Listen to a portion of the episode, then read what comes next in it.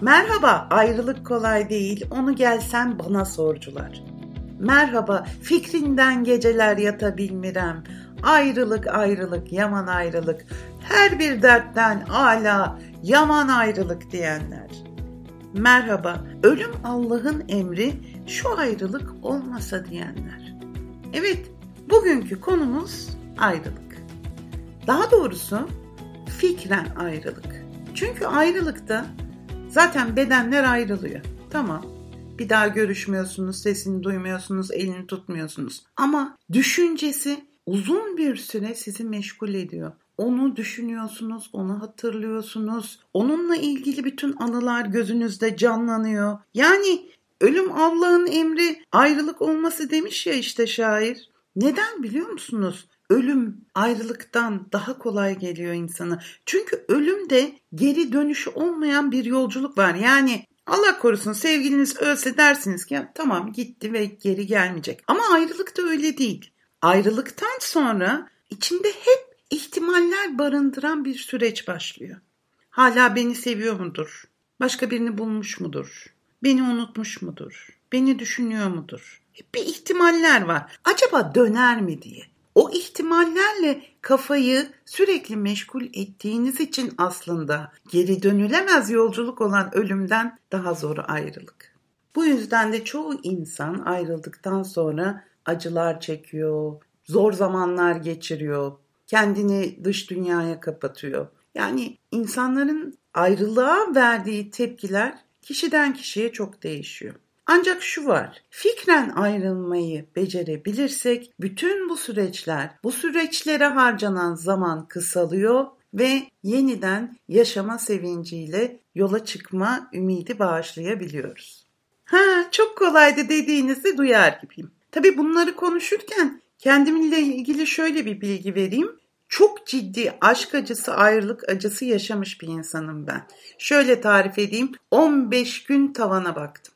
Evden çıkmadım, hiçbir şey yapmadım, işimden izin aldım ve 15 gün tavana baktım ve o tavanda ayrıldığım insanla ilgili o kadar çok şeyi hayal ettim, gördüm, düşüncelerimi tekrarladım, tekrar ihtimalleri sorguladım. Bu süreç böylece geçti. Bakın 15 gün. 15 günün sonunda bambaşka bir insan olarak o uzandığım yerden kalktım ve hayatıma devam ettim.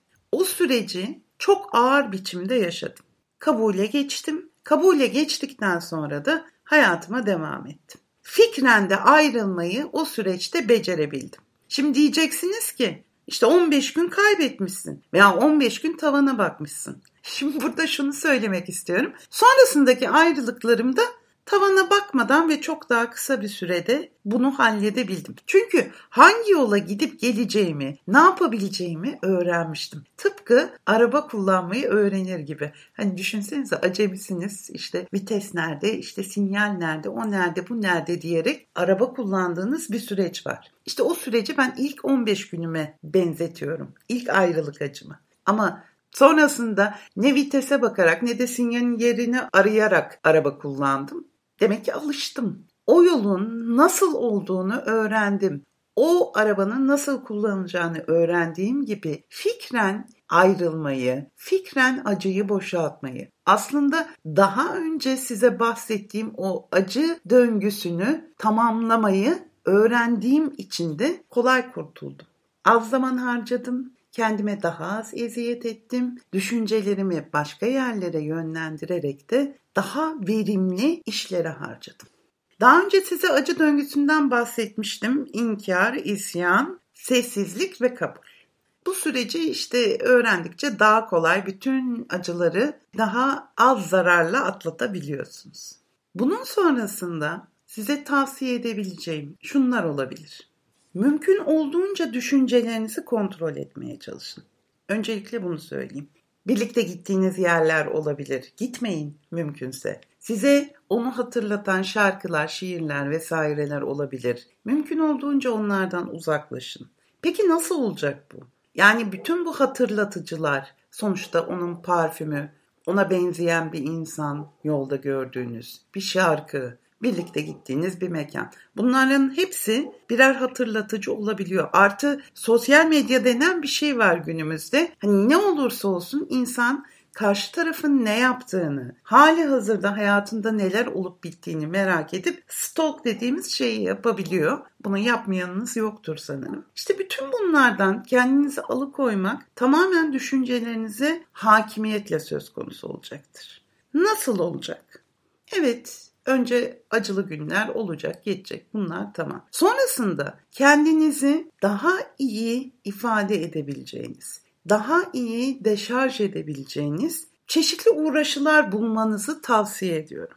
Özellikle düşüncelerinizi meşgul edecek şeyler olabilir. Yeni sosyal ortamlar, yeni bir dil öğrenebilirsiniz, bir seyahate çıkabilirsiniz, belli bir konuya kendinizi vakfedebilirsiniz. Diyelim ki trekking işte trekking yapabilirsiniz veya başka bir spor dalı. Arkadaşlarınızla buluştuğunuzda özellikle bu konuyu konuşmaktan kaçınarak farklı konular üzerine yoğunlaşabilirsiniz. Hemen yeni bir sevgili bulabilirsiniz ki bu zamanda çok kolay ama çoğunlukla bu ayrılık sonrası gelenler yara bantı dışında bir şey olamıyor. Çok uzun ömürlü şeyler olmuyor. Ama bunun da faydasını görenler var. Yani etrafımda benim her yaştan her kafa yapısından insan var diyeyim ve onların çeşitli ayrılıklarına da tanık oluyorum. Biraz artık bu konuda işte usta şoför kıvamında olduğum için halen daha acemi şoför kıvamında bu ayrılığı fikren beceremeyen bu kişilere elimden geldiğince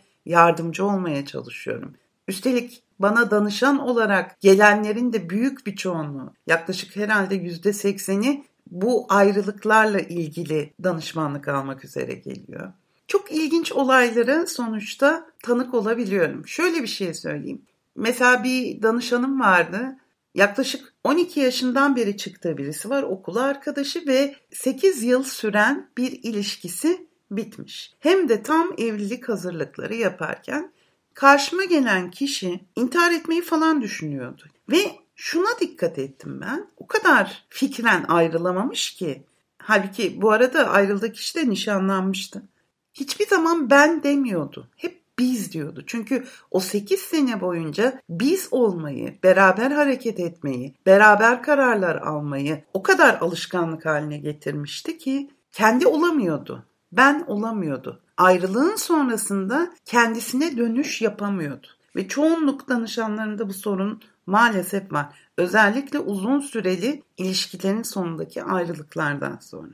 Tespit edip de ona geri bildirim olarak verdiğim bu bizli cümleler, bizli cümleleri fark etmek ve bizli cümleleri tartarak konuşmaya başlamak, onları bene çevirmek onun hayatında bambaşka bir süreç başlattı. Ve dilinde ben olmayı becerebildiği zaman düşüncesinde de ben olmayı becerebildi. Yani 8 senedir onun yaşadığı bu ilişki kendisi olmasına fırsat vermemişti. Kendisi olmayı becermesi gerektiğini anladıktan sonra bambaşka bir insan oldu. Şu anda da çok mutlu bir evliliği var tabii ki başka bir kişiyle. Evet burada önemli olan artık yeni bir ben olduğunuzu fark etmek. Bir insandan ayrıldınız, birlikteydiniz, bir biz oluşturmuştunuz ama o biz süreci bitti. Geri dönüşü olur olmaz vesairedir. Bütün bu ihtimallerin dışında artık sizin yeni bir ben olmanız lazım. Bunu fark etmeniz lazım. O bizli süreçten çıkmanız lazım. Bu ancak düşüncelerinizdeki bu bizli süreçleri kontrol altına aldığınız zaman mümkün olacak. Fikren de ayrılmanız ancak bütün bu düşünceleri tartıp düşünerek hareket ettiğiniz zaman olacak. Yani düşünceler öyle başıboş havada yüzen şeyler değil. Onları siz üretiyorsunuz. Sizin dilinizin yansıması kafanızdaki düşünceler ve size yön veren de onlar. O zaman o düşünceler sizin kontrolünüz altında. Tıpkı kullanmaya başladığınız araba gibi. Öyle düşünün. Eğer gerçekten ayrılığı sıkıntısızca atlatmak istiyorsanız, tekrar hayata sevgiyle başlamak, yeniden coşkuyla hayata başlamak istiyorsanız o zaman düşüncelerinizi birazcık tartacaksınız. Dilinizi de tartacaksınız tabii. Ben diyeceksiniz.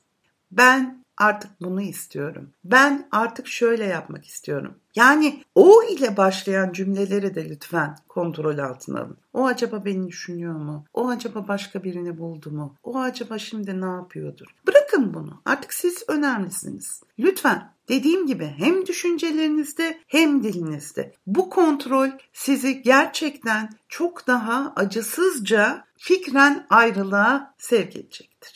Yani olay oluyor, bitiyor. Ayrılıyorsunuz, düşüncesi aylar sürüyor. Artık bu süreçler bitsin. Artık bunlar kontrolünüzün altında. Olay olmuş, bitmiş. Düşüncesini uzatmanın hiçbir anlamı yok. Size hiçbir kazancı yok. İhtimalleri sorgulamanın size sağlayacağı bir fayda yok. Daha çok zarar, zaman kaybı. Belki etrafınızda olan güzellikleri görmenizi engelliyor. Neden böyle bir hayat yaşayasınız ki? Buna ne gerek var? Ayrıldınız bitti. Tamam. Farkında mısın serisinin başında ne demiştik? En başarılı insanlar doğru zamanda kendilerine doğru soruları sorabilenlerdir. O zaman ayrılık sonrasında soracağınız ilk soru kendinize ben ne istiyorum olacak. Ve lütfen istediğiniz sadece sizin elinizde olan bir şey olsun. Başkalarının size sunacağı bir şey değil. Kendi yapabileceklerinizi isteyin ve o yönde adımlar atın. İnanın bana bu size çok iyi gelecek. Evet, bugünkü programa bir şiirimle veda etmek istiyorum. Şiirimin adı Ayrılık Mektubu. Vazgeçtim. Yedi gün 24 saat. Ömür boyu dört mevsim. Sevsem de seni unutacaksın. Çünkü öncelikleri hayatının karanlık bir gök evi altında çoğul. Sen eğriti yıldızlara dilek adamışsın. Mehtabın firarda bütün kuşların göç etmiş. Kanat çırpınışlarını duyamamışsın. En durgun, en vahşi, simsiyah geceden daha yalnızsın. Bir bulutun bile yok. Başımı, gözyaşımı masmavi gök evimi alarak gidiyorum gecenden. Yaşlanamayacak kadar yorgunum seni sevmekten. Hem sevilmek de yürek ister. Haftaya görüşmek üzere. Kendinize çok iyi bakın. Hoşçakalın.